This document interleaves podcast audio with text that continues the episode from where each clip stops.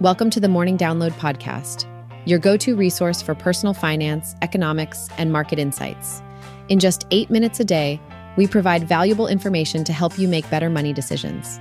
Don't forget to sign up for our free newsletter at https semicolon slash slash www.morningdownload.com slash subscribe. Let's dive right in. In today's episode, we'll cover Goldman Sachs's prediction of a 4.2% rise in the S&P 500, the impact of Starbucks workers striking and filing complaints, Alibaba's stock falling due to restrictions and stake sale, financial analysts criticizing Dave Ramsey's retirement advice, and the struggle investors face with themselves. So guess what's making headlines today for investors? Well, Goldman Sachs has some interesting predictions for the coming year.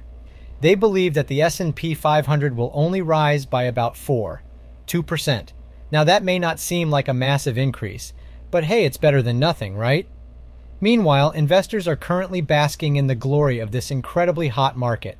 Now let me hit you with a fascinating nugget of information. Did you know that gold is quite different from other popular investment options like stocks and bonds? Yep, it has a low correlation with them, which means it can be a pretty good alternative to diversify your portfolio. All right, let's dive into the happenings of the day. First up, Starbucks workers have taken to the streets, going on strike. It seems like coffee lovers might have to search for alternative caffeinated beverages for a while. Moving on, Alibaba is back in the spotlight, and not for anything good. The company has crashed yet again, causing some serious concerns.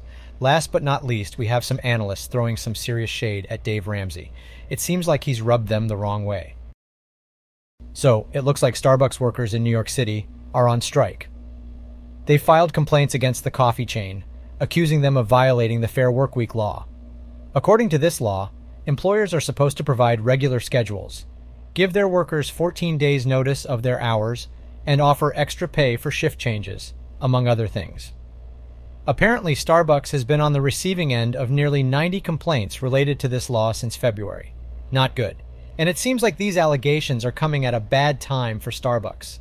The company's baristas at over 200 locations across the country are striking during their busy Red Cup promotion. The timing couldn't be worse. Now, Starbucks is trying to make things right to improve their workers' jobs. They're planning to automate boring tasks and raise pay, which sounds promising. They're also planning to increase employees' wages by at least 3% by 2024. Let's hope these measures actually happen and make a positive impact. But here's the thing Starbucks could face some serious consequences for violating the Fair Workweek law. They might have to pay a hefty penalty. And Starbucks won't be the only restaurant chain dealing with this. Last year, Chipotle had to pay $20 million to its workers and $1 million to the city to settle similar violations. In other news, European stocks are down, with Siemens up 5% on earnings, but Burberry down 10% due to a slowdown in luxury spending. And apparently, China claims to have built the world's fastest internet network. That's impressive. And speaking of China, their transition to electric vehicles is happening so quickly that Volkswagen is on track for its worst local sales in years. Tough times for VW in China. So, there's some big news coming out of Alibaba. Yesterday, their stock took a hit, falling over 9, 1%. Why? Well, it turns out they won't be going ahead with the full spin-off of their cloud group. It's all because of those pesky chip export restrictions. And that's not all. Founder Jack Ma's family trust is planning to sell down its stake in the business, offloading 10 million shares for a hefty dollar 870, 7 million in cash. But wait, there's more. Alibaba has also decided to delay its plans to list its Freshippo retail chain for groceries. That's a bummer, but they still have their sights set on listing their Cainiao Smart Logistics division in Hong Kong. Now let's talk earnings. While their income came in at 27, 7 billion yuan, which is a pretty solid number, it did fall short of the expected 29, 7 billion yuan. On the brighter side, revenue exceeded expectations, coming in at a whopping 224. 79 billion yuan, which is about 31 billion dollars. That's a nice 9% increase year over year. And finally, here's some exciting news for investors.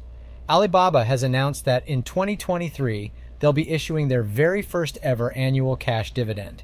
That's certainly something to look forward to. Dave Ramsey, the popular financial guru known for his YouTube videos and financial tips, has found himself in some hot water recently. It all started on his show, The Ramsey Show, when a 30 year old caller asked about the recommended percentage of assets to withdraw for retirement over a 30 year period. This conversation led to a debate about the 4% rule for retirement withdrawals. Ramsey disagreed with the common advice and called it ridiculous. He suggested withdrawing 8% per year, assuming a 12% annual return from good mutual funds and accounting for 4% annual inflation. However, financial experts have criticized Ramsey's advice, calling it scary and incredibly dangerous. The main issue with Ramsey's suggestion is that it relies on assumptions and doesn't consider investment volatility or guarantee returns. Other financial experts like Dave McKnight and Rob Berger have disputed Ramsey's claims and presented data to prove him wrong. So, how much should you withdraw for retirement? There is no one size fits all answer. While the 4% rule works for some retirees, it might not be the best option for everyone. It is recommended to find your personalized spending rate based on factors like retirement timeline and income sources after retirement. The longer your retirement, the lower your withdrawal rate should be to make your money last. Ultimately, it is important to consider your individual circumstances and consult with a financial advisor to determine the best withdrawal strategy for your retirement savings. Today's quote comes from the renowned Benjamin Graham. He once said, The investor's chief problem and even his worst enemy is likely to be himself. Now let's break this down. When it comes to investing and managing our finances, we often tend to be our own worst enemy. Why?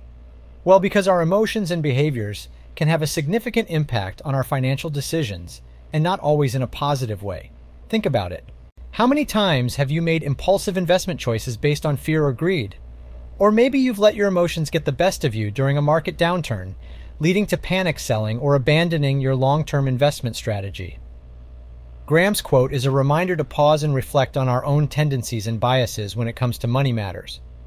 By recognizing and understanding our weaknesses, we can make better choices and avoid decisions that may harm our financial well being.